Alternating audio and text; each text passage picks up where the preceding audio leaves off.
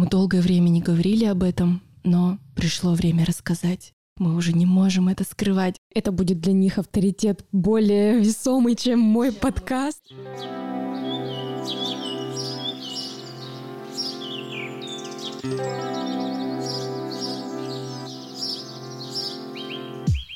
Всем привет! Я Алена Дианова, и я убеждена, что природа все придумала. Второй сезон моего подкаста о естественном подходе к жизни посвящен исцеляющему питанию. В следующих выпусках я намерена стереть грань между такими понятиями, как еда и лекарство, убедить вас, что здоровье, долголетие и высокое качество жизни находятся ближе, чем вы думаете, а именно в вашей тарелке.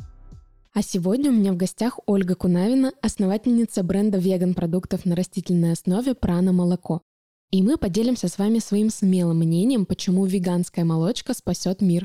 Привет, Оля. Привет, Ален. Расскажи, пожалуйста, свою историю. Что сподвигло тебя организовать собственное производство альтернативного молока? На самом деле причина была очень личная. Четыре года назад я стала мамой.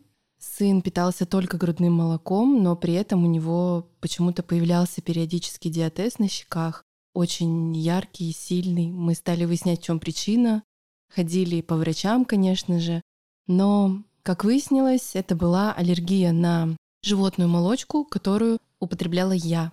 И когда я стала выяснять, оказалось, что у 80% вообще новорожденных малышей современных аллергия на коровье молоко. Просто очень многие об этом даже не догадываются, но на самом деле сейчас врачи уже открыто об этом говорят. Сразу говорят, кому-то сразу запрещают даже питание искусственное на коровьем молоке. Конечно, у меня был шок, удивление, но пришлось искать альтернативы. И в итоге несколько недель я пила молоко в тетрапак. Мне очень сильно хотелось молока, но вкус оставлял желать лучшего, состав. Я поняла, что я просто так не выдержу, я не смогу пить такое молоко. И пришла идея готовить молоко самим. Но перед этим, кстати, да, я стала искать альтернативы какие-то в Инстаграм. Я зашла в интернет, в Инстаграм, хотела купить. Ну, кто-то же готовит такое молочко. Но оказалось, что в Екатеринбурге таких производителей нет. И именно поэтому мы заказали классный мощный блендер, стали готовить для себя и поняли, что мы просто должны угощать людей, должны готовить для людей. Вот так и появился проект Прана. Может ли каждый у себя дома делать это своими силами? Конечно, такие продукты полезные, они доступны всем нам. Мы можем сами проращивать любые орешки на ваш вкус и готовить из них молоко. Мы можем сами проращивать семена и так далее. То есть все в ваших руках. Как всегда, ребенок вскрывает очень много, да, и заставляет нас двигаться. Ты вообще прям взяла и так э, кардинально, радикально подошла к этому вопросу, сделала свой бренд. Это очень впечатляет. А придерживаешься ли ты какого-то определенного типа питания, там вегетарианства, веганства? Я бы сказала, что все очень интуитивно. Не отношу себя ни к какому классу, скажу лишь, что организм сразу чувствует и понимает, когда вам легко, когда это ваша пища, сразу проходят какие-то проблемы, болячки. Об этом очень много информации в интернете, очень много историй люди рассказывают. Я увидела на себе, на своем ребенке, как прошел диатез. Сама по себе знаю, потому что когда-то 10 лет назад я перестала кушать мясо в таких количествах, да, как обычно мы его употребляли. И у меня прошла угревая сыпь, которая мучила меня просто все детство. Конечно, когда я это поняла, я была очень счастлива и решила, что даже ради этого я готова следить за питанием, чтобы быть красивой, здоровой, чувствовать себя классно. Возвращаясь к привычным нам всем молочным продуктам, Хочется задать вопрос, что с ними не так. Но изучая этот аспект самостоятельно, я поняла, что нужен отдельный выпуск. Там столько видов всякого разного молока, и оно настолько всегда по-разному на нас влияет. Рассматривая его степень обработки, да, есть парное, чисто из-под коровы, вот оно несет себе максимум пользы, но у него есть тоже там моменты, связанные с бактериями или какими-то болезнями, которые передает корова. Вообще, кстати, на законодательном уровне запрещено продавать сырое молоко, но именно оно несет в себе те там, полезные свойства, такие как большое количество кальция или полезные там, жиры и сахара. Но вот есть твоя личная ответственность, что ты вот это молоко пьешь или не пьешь, это твой выбор. Сейчас в магазинах продается пастеризованное, ультрапастеризованное молоко, и там его таким способом обрабатывают, что убирают бактерии, но теряется очень много вот этих полезных свойств. И дальше мы с тобой давай обсудим, полезна ли молочка для человека на самом деле. Что ты можешь сказать об этом? Тема молочки очень спорная. Конечно же, мы выросли на песнях «Пейте, дети, молоко», «Будете здоровы», Нашим мамам, бабушкам сложно это понять, принять, нам и самим нужно прямо много переварить, чтобы свыкнуться с этой информацией. Но на самом деле, если обратиться к истории, то мы поймем, что никогда еще человечество не употребляло так много молока, сколько мы пьем сегодня. Есть официальные данные, есть статистика. То есть если даже в начале 20 века корова, это была кормилица, была одна корова на большую семью, и в год человек употреблял максимум 19 литров, ну в среднем, да, молока, то сегодня человек употребляет до 100 литров молока в год. Вы скажете, как я не пью столько молока, такого не может быть. Но на самом деле скрытое молоко, оно находится повсюду. Представим наш рацион, да, завтрак, допустим, это творожок, какой-то соус сливочный, где-то перекусили булочкой, там везде есть молочка, во всех соусах там содержится лактоза, да, йогурты, кефиры и так далее, и так далее, и так далее. То есть огромное количество лактозы, и наш организм просто не может с ним справиться. Именно поэтому начинаются проблемы, да, допустим, с кожей и так далее. Слишком много. Человек сейчас очень много ест, еда повсюду, мы не задумываемся о том, что мы едим. Все полезно, но в меру. Вот это, да, одна из причин. Еще, если обратимся к географии, то мы заметим, что люди, которые живут в экваториальных зонах, они не употребляют молоко никогда. То есть прилетая в тот же Таиланд, вы не найдете коровье молоко, найдете, но оно будет привезенное, и оно будет очень дорого стоить. Потому что местные жители — это жители Индии, это Африка, они вообще не употребляют молоко. Почему так произошло, что мы стали его употреблять? Из-за переселения народов в более холодные регионы, когда в какие-то моменты просто не было пищи, конечно, людям приходилось выживать, и люди стали употреблять молоко коровье произошла мутация. То есть это тоже научно доказанный факт. Какая-то часть людей привыкла к этой мутации, а какая-то часть до сих пор не привыкла. И у этих взрослых людей сейчас непереносимость лактозы, они об этом даже не знают. Да, причины могут быть разные. Это несварение, вздутие, тяжесть, какая-то угревая сыпь, какие-то болезни. Да, у меня, кстати, вы знаешь, после молочки есть банальное першение в горле, как будто что-то мешает. Угу. Я не задумывалась над этим раньше, но оказалось, это действительно вот прямая взаимосвязь. И мой хронический танзелит часто обостряется, когда я начинаю употреблять много продуктов с добавлением молочки. Задумалась, опять же, об этом только когда начала изучать какие-то базовые нутрициологические данные, которые доступны всем в интернете.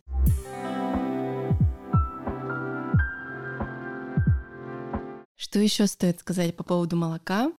Обратимся к энциклопедии. Что такое молоко? Я сейчас даже зачитаю. Молоко – это питательная жидкость, вырабатываемая молочными железами самок млекопитающих для вскармливания потомства, которое еще не способно переваривать другую пищу. Молоко – это пища для детенышей. Для человека есть человеческое молоко, и мы в определенный период жизни им питаемся. В чем суть? Молоко каждого вида млекопитающих содержит определенные микроэлементы, необходимые именно для этого вида. То есть если у теленка за год задача вырасти на 100 килограмм, набрать мышечную массу, то у человеческого детеныша абсолютно другие задачи. И коровье молоко — это не идеальный для нас продукт. В нем есть питательные вещества, все здорово, классно, но это не панацея, это не какой-то необходимый первостепенный продукт, который должен быть каждый день в нашем рационе. Еще про объемы молока и количество, которое сейчас производится. Коровы, во-первых, не справляются, и часто бывает допускается использование сухого молока. Что такое сухое молоко? Это молоко больных коров, которое нельзя было продавать да, в таком виде, в жидком это молоко какое-то уже может быть испорченное, ну или близко к этому моменту. Вот это, как мы уже сказали, скрытое молоко и плюс те объемы, которые продаются, это нереально сделать натуральным, суперполезным с тем количеством макро-микроэлементов, о котором все говорят. Как ты уже сказала, пейте дети молоко. Ну и да, ты сказала вот про детенышей, что это еда для детенышей. И давайте задумаемся. Корове, чтобы производить молоко, нужно забеременеть и родить. Она делает это очень много раз в течение своей жизни, если она живет на ферме, на каком-то специальном вот э, молокопроизводящем заводе, у нее уже не остается запасов в теле, в организме, чтобы давать действительно полезное молоко. Даже возьмем человеческую маму, которой после полгода, в лучшем случае это год-полтора, говорят, все, твое молоко уже не несет ничего полезного для ребенка, прекращай. Давайте мы то же самое скажем корове, давайте она отдохнет, восстановит свои силы, пополнит балансы и продолжит давать молоко, опять же, детенышам. У нее же может и случиться лактостаз, если передоить, она начнет передавать больше молока. Это тоже страдание для животного. Да, пусть корова отдохнет после кормления, поедет на море и так далее. На самом деле все это включено. Все включено. Это очень печальная тема, потому что, во-первых, животные на фермах скудно питаются, чтобы они не болели, и их колят антибиотиками, это тоже не секрет. И, ну, вы знаете, кормящей маме антибиотики употреблять нельзя, потому что они попадают в молоко, да? Это все понятно. И очень печально, что, во-первых, корову искусственно оплодотворяют. Можно посмотреть фильм «Земляне», там это очень все подробно, красиво описывается. И когда рождается теленок, его забирают сразу у матери, забирают теленка, доят эту несчастную корову, Теленка сразу откармливают комбикормом и там либо на мясо, либо тоже выращивают. Ну, в общем, грустно, печально. И рекомендую всем посмотреть фильм «Земляне». И не только этот фильм, еще я нашла фильм «Морской заговор», «Скотта заговор», «Корпорация еда». Эти фильмы я оставлю в описании к выпуску, можете перейти, посмотреть название и ознакомиться с данными материалами. Но сразу хочу предупредить, что это душераздирающие кадры, такое не просто смотреть, но иногда, правда, очень необходимо этому миру. И также могу посоветовать книгу «Быть и оставаться вегетарианцем». В ней эти ужасы написаны просто словами на бумаге. И, возможно, эту книгу будет проще воспринимать, и вы дочитаете ее до конца, нежели вы будете смотреть фильм. Я, признаюсь, начинала смотреть один из этих фильмов, большую часть перемотала, посмотрела только полчаса, и сейчас я на какое-то время отказалась от мяса. Не могу сказать, что я полностью отказалась от продуктов животного происхождения. И я не знаю, сколько продлится это действие на меня, но мне сейчас морально непросто видеть э, и знать все то, что я знаю. Будем разговаривать со своим организмом, договариваться и, возможно, просто сокращать продукты животного происхождения. И, кстати, нужно еще отметить, что Индустрия масштабного производства молочной продукции вредит не только животным, но и окружающей среде, потому что тратится очень много ресурсов. И однажды я смотрела лекцию в TED, в ней говорилось, что если мы хотя бы в один день в неделю будем исключать эти продукты, то значительно сократится затраты ресурсов на производство, а значит, как следствие, уменьшится парниковый эффект, и это облегчит жизнь самим животным. Возможно, да, имеет место быть такой разгрузочный раф день. Понедельник — Всемирный день без мяса. Вот, все, подключаемся к этой акции. Ты знаешь, есть такая статистика, выхлопы от жизнедеятельности именно коров превышают выхлопы от автомобилей. Представляете, какое количество? Сейчас треть заселяемой территории заполнена именно животными, которых выращивают для мяса и для молока. Я вот не знала об этом. Интересно. Суть в том, что для того, чтобы их кормить, для комбикорма тоже нужны поля. И земли после такой бурной активной деятельности, они просто непригодны для жизни. Происходит эрозия земель. Потому что животные в процессе жизнедеятельности выделяют не только газы, выделяют еще и навоз, так скажем, да. Навоз — это классная штука, она очень полезна. Вы знаете, наши бабушки летом в огороды это круто, но когда это в небольшом количестве, это действительно крутое удобрение перегной. Но когда несколько тысяч голов на одной территории без конца кушают и выделяют, можно посмотреть все это в интернете. Допустим, водоемы становятся розово-фиолетового цвета. Они становятся токсичными, химическими, там нельзя находиться, это зараженные территории до такой степени. Если бы люди действительно хотя бы наполовину да, сократили бы употребление мяса, то было бы гораздо больше свободных земель, которые можно было бы заселять деревьями, да, потому что для производства ну, той же альтернативной сои, да, и так далее, каких-то продуктов, которые содержат белок растительных, нужно гораздо меньше земель, воды, все намного экологичнее и приятнее для нашей планеты. У нас уже вышел первый выпуск про питание по дизайну человека, и Маша, с которой мы общались, утверждает, что совсем скоро произойдет, так скажем, мутация или по-другому еще эволюция человека. Перестанут рождаться люди с каналом, отвечающим за потребление, за нужду в животном белке. И животные перестанут служить человеку, наступит какая-то новая эра, вегетарианство станет нормой. Это прикольно, не хочу перекладывать полностью ответственность на дизайн человека и говорить, что вот я ем там мясо только потому, что у меня есть этот канал. У меня действительно есть м, такие данные, которые говорят, у тебя есть потребность в этом. Но я считаю, что сократить все равно будет очень уместно. Еще одна экологичная фишка вашего бренда — это обменная тара. Расскажи, пожалуйста, как это организовано? Вопрос выбирать пластик или стекло не стоял вообще. То есть мы сразу решили, будет только стекло. Каждый год мы проводим статистику, мы считаем количество реализованных наших стеклянных бутылочек. И я представляю, что каждый год мы спасаем планету просто от нескольких десятков кубических метров отходов, которые, в принципе, будем говорить честно, в основном не сортируются. Да? Конечно, сейчас эта тема развита, есть пункты сбора, но тем не менее, очень все с этим пока печально, так скажем. У нас есть возможность принести стеклянную бутылочку, сдать ее, получить за это скидку. Очень многих клиентов это радует. Кто-то говорит, что возвращает их в Советский Союз, в детство. 70% наших клиентов тару возвращают. И это безумно приятно. Я вижу просто, с какими счастливыми глазами люди отдают эти пакеты с звенящими бутылочками. Это классно. И я горжусь тем, что девочка в Челябинске, она тоже производила молоко ореховое. У нее были стеклянные бутылки, и она написала мне, «Оля, ты так меня вдохновила, теперь только стекло». И на самом деле многие производители, я вижу это. Если четыре года назад, когда создавалась Прана, честно, это было что-то такое прямо новое, ну, для Екатеринбурга, по крайней мере, то сейчас очень-очень многие мои знакомые переходят на стекло, я прям горжусь и думаю, что внесла какой-то след все-таки в восприятие. Ты действительно молодец, потому что когда я у вас заказывала и когда увидела, что можно баночки возвращать, их можно даже, я знаю, возвращать в то место, где продается. Ну, допустим, я покупаю не у вас на сайте, а в каком-то магазине, в ЗОЖном эко-магазине, и туда тоже можно приносить, они вам это все передают. Мне действительно нравится эта система, очень откликается, и создается такое лояльное отношение к вам, как к бренду. Это классно.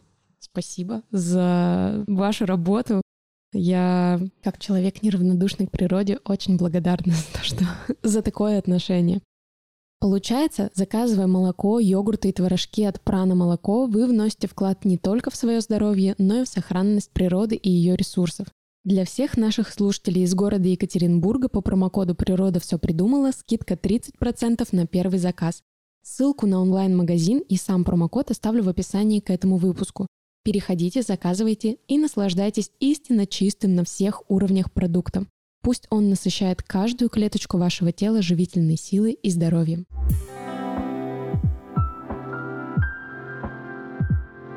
Расскажи, пожалуйста, из чего вы делаете молоко? Наше молоко мы готовим только из пророщенных орешков. Я думаю, сейчас очень многие знают, что орешки нужно замачивать, но все-таки кратко расскажу, почему. Орех — это зародыш дерева. Вы пробовали когда-нибудь миндаль? Ты пробовала орех из дерева? Настоящий фундук Нет. или миндаль? Нет. Не удалось. Орешек с дерева, он такой нежный, хрустящий. Я впервые попробовала задолго до праны в Краснодарском крае фундук. И я была удивлена его нежным молочным вкусом. Так вот, орешек, когда попадает потом на землю, он нужен для того, чтобы из него либо выросло новое дерево, либо чтобы Его кушали птички, зверята и так далее. Так вот, часть орехов съедается, а часть должна прорасти. Но прорасти она может только весной, когда будет тепло, солнышко, когда будет много водички, дождей. И природа все придумала. Она придумала, что зародыш будет спать зиму, поэтому в орехе формируется фитиновая кислота, одна из, да, и орешек как будто бы засыпает, он ждет нужных для него условий. Так вот, орехи, которые везут нам, они как раз-таки находятся в спящем режиме. Они ждут, когда их начнут активировать. Такой орех тоже даст какие-то микроэлементы, да, даст колораж и так далее. Но если мы говорим именно о витаминах, то их не будет, потому что фитиновая кислота, которая защищает детеныша, зародыша, она не дает усваиваться этим невероятно полезным микроэлементам. Поэтому орех нужно замочить, прорастить. Хотя бы на 8 часов можно на ночь замачивать. И как раз о фитиновой кислоте у нас вышел предыдущий моновыпуск. Я приглашаю всех слушателей ознакомиться с ним и понять, где еще содержится фитиновая кислота и как ее нейтрализовать. Поэтому мы проращиваем, замачиваем орешки на ночь. Утром тщательно их промываем, конечно же, на несколько раз. И вот уже из этих мягких, сливочных, таких нежных орешков мы готовим наше молоко. Поэтому вкус кардинально отличается от молока в тетрапак. Честно, молоко из настоящих орехов, оно хранится три дня. Молоко, которое хранится год, полгода, оно не может быть из орехов. То есть в основном готовят все-таки из орехового порошка. Что такое ореховый порошок? Ну, я не знаю, что это такое. Нужно смотреть также на процентное соотношение. В основном везде указывается, что миндаля в напитке ореховом там 2,5%. У нас в молоке ореха 25%. Конечно же, отличается цена, отличается вкус. На самом деле вы можете также в 10 раз разбавить наше молоко, и получится тот же самый напиток из тетрапак, только вкуснее и полезнее, и без консервантов, без химии. И без сахара. И без сахара, конечно. В основном в таких напитках сахар почему-то на втором месте. Меня это очень удивляет. Но, видимо, по-другому никак. Ну, он тоже, наверное, консервирует в какой-то степени, и многие привыкли употреблять много сахара, для них все, что его не содержит, уже становится каким-то пресным и невкусным. Мы говорим уже про людей с другим мировоззрением. Они, конечно же, знают о вреде сахара, и нам не нужно сейчас углубляться в это подробно. Я знаю, что вы используете финики или какие-то еще фрукты, сухофрукты для подслащения, да? Да, у нас есть десертные вкусы сладенькие, и вот там мы именно для сладкого вкуса, как, знаете, альтернатива, допустим, альтернатива какао. Никакого сахара, никакой лактозы, никакого химического там каких-то какао и так далее, а именно цельный настоящий кэроп, сливочное молочко из пророщенного ореха и финики. Вот такая альтернатива для малыша. На самом деле, по поводу рецепторов еще хочу добавить. Такое молоко, оно по вкусу очень напоминает сливочное коровье, особенно миндальное, и молоко из кешью.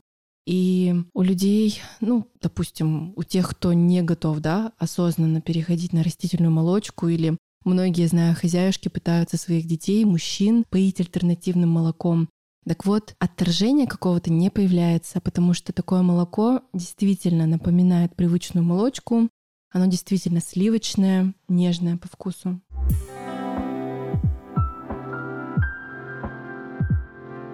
Давай мы с тобой поговорим о пользе такого молока. По составу микроэлементов растительное молоко очень схоже с коровьим молоком, как неудивительно. Важный момент в том, что в растительном молоке не содержатся полинасыщенные жиры, которые не усваиваются нашим организмом и как раз-таки вызывают побочки. Жиры, которые в растительном молоке, они все легкие и полезные. Кроме того, если говорить о кальции, да, считается же, что, допустим, творог — это лидер по содержанию кальция.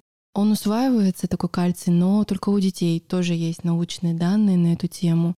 Кстати, знаете, что удивительно? На Первом канале в программе «Здоровье» Елена Малышева был целый выпуск посвященный коровьему молоку. Кстати, вот если ваши мамы, бабушки будут говорить вам, зачем вы занимаетесь такой глупостью, Скажите ей, мама, посмотри Елену Малышеву, найдите этот выпуск, час или полтора, представляете? Это будет для них авторитет более да. весомый, чем мой чем подкаст. Мы. Это точно. Да. Это авторитет, и это круто. И знаете, она такие слова использует. Мы долгое время не говорили об этом, но пришло время рассказать. Мы уже не можем это скрывать. Вот, вот до такого, до смешного. Представляете? И они говорят о том, что творог пожилым людям вообще нельзя употреблять, потому что этот тяжелый кальций, он наоборот, не скажу сейчас, какие химические соединения, но что-то вымывает наоборот кальций из костей. Представляете? Я просто знаю многих пожилых, которые кушают творог очень много, чтобы кости были здоровы, но на самом деле наоборот, они становятся хрупкими от этого. А кальций, который растительный, который содержится вот в таком растительном молоке, и не только, вообще в растительных продуктах, в зелени и так далее, он другой. Он классный и легко усваивается нашим организмом. Про Елену Малышеву удивительно, конечно, что на нее нашло. Это же на самом деле подрывает авторитет всей этой молочной индустрии. Ну, время такое. Вы же обсуждали в прошлом выпуске, что все-таки настанет такое время. Все к этому идет, и даже, даже Елена Малышева говорит. Кстати, знаешь, можно же оставить ссылку на это видео? Да, давай мы давай? прикрепим. Давай, Мне давай. кажется, будет классно. Переходите в описание, там будет ссылка. Расскажи про ваши йогурты и творожки. Вы ведь производите не только молоко. Да, мы производим целую линейку. У нас йогурты, творожки, сгущенка, мороженое, десерты и все-все на основе орехов. Все эти рецептуры, они наши, уникальные. У меня нет какого-то специального образования, это просто вот как-то приходило, просто по ощущениям. Мне самой безумно нравятся эти продукты, потому что творожок действительно напоминает творожную массу. Йогурт действительно напоминает термостатный йогурт. Больше всего меня радует, что это невероятно полезно, потому что в составе этих наших продуктов ферментированный кешью с пробиотиком безлактозным. Это более миллиарда полезнейших бактерий для нашего кишечника. Не нужно пить какие-то специальные препараты. Вот продукты, которые содержат. По-моему, в выпуске с Ниной, да, вы обсуждали как раз-таки ферментацию, насколько она полезна для нашего кишечника. Так вот, эти наши продукты, творожки, йогурты, они как раз-таки такие. Плюс мы готовим, допустим, творожки из пророщенной зеленой гречки. Что такое пророщенная зеленая гречка?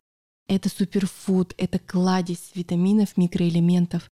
Полезно хотя бы по ложечке, хотя бы, да, пророщенных круп кушать в день, а здесь у нас просто вот в каждом творожке половина его — это пророщенная зеленая гречка. Это невероятно классно, я искренне рекомендую. Можно готовить самим дома, просто проращивать даже ту же зеленую гречку. Можно наши творожки кушать самим, предлагать своим детям, своим близким. Это вкусно и очень-очень полезно. Я сама пробовала и йогурты, и творожки. Про йогурты точно могу сказать, что они ничем не отличаются от обычных по вкусу. И еще мне нравится с добавлением ягод, где нет абсолютно сахара, и там получается такой классный десерт. При любой возможности, где его вижу, беру. И с удовольствием у меня дочка тоже лакомится этими десертами. Я прям их так и назову. Да, мы используем просто замороженные ягоды, промываем их и добавляем немножко кокосового сахара, чтобы нейтрализовать эту кислоту. По сути, все, никаких консервантов, никаких загустителей, именно поэтому срок годности небольшой. То есть йогурт настоящий с ягодами, он до 7 суток стоит. Можно ли купить продукцию праны где-то еще, кроме вашего сайта? Да, конечно. С самого начала мы сотрудничали с розничными магазинами полезных продуктов, такими как Мельница, такими как Гринс, Силы еды. А сейчас мы сотрудничаем с сетью магазинов «Жизмарт». Там представлена наша продукция молоко, йогурты, мороженое, творожки. Единственный момент — мы работаем под брендом «Жизмарт», поэтому вы можете спросить у продавцов, консультантов про нашу продукцию. Она уникальная, там только мы, поэтому вам расскажут, покажут. Можете на нашем сайте или в Инстаграме посмотреть, как выглядит эта продукция и заказывать, покупать. Кстати, в Москве, на севере, в Югорске и сейчас на этапе запуска в Тбилиси, в Грузии наши франшизы. Представляете? Вау! Да, такие новости. Кристина полтора года назад написала мне, она москвичка, сказала, что она в восторге от продукта. В Москве ничего подобного нет, и она очень хочет такой же проект. Мы с ней обсудили, запустили, она купила франшизу, и вот теперь она работает. Нельзя, конечно же, употреблять имена известных людей, потому что у нас были такие моменты, когда мы в сторис писали о том, что вау. Но скажу, допустим, Сати Казанова, она пробовала, заказывала нашу продукцию сама и записывала сторис, рассказывала, как ей очень понравилось. Это было безумно приятно, потому что я обожаю ее музыку, и от такого человека услышать комплименты своей продукции. В общем, много действительно известных людей покупают нашу продукцию, и это прямо безумно приятно. И это впечатляет. Я горжусь тобой, Оля. Ты молодец. И расскажи, пожалуйста, почему именно такое название у твоего бренда? Прана — это энергия жизни, энергия солнца, дыхания. Такое название пришло к нам потому, что мы проращиваем орешки водой, теплом, потом готовим из них действительно живой продукт, такое дыхание солнца, продукт, который всегда и для всех будет полезен, который несет жизнь. Вот такие ассоциации.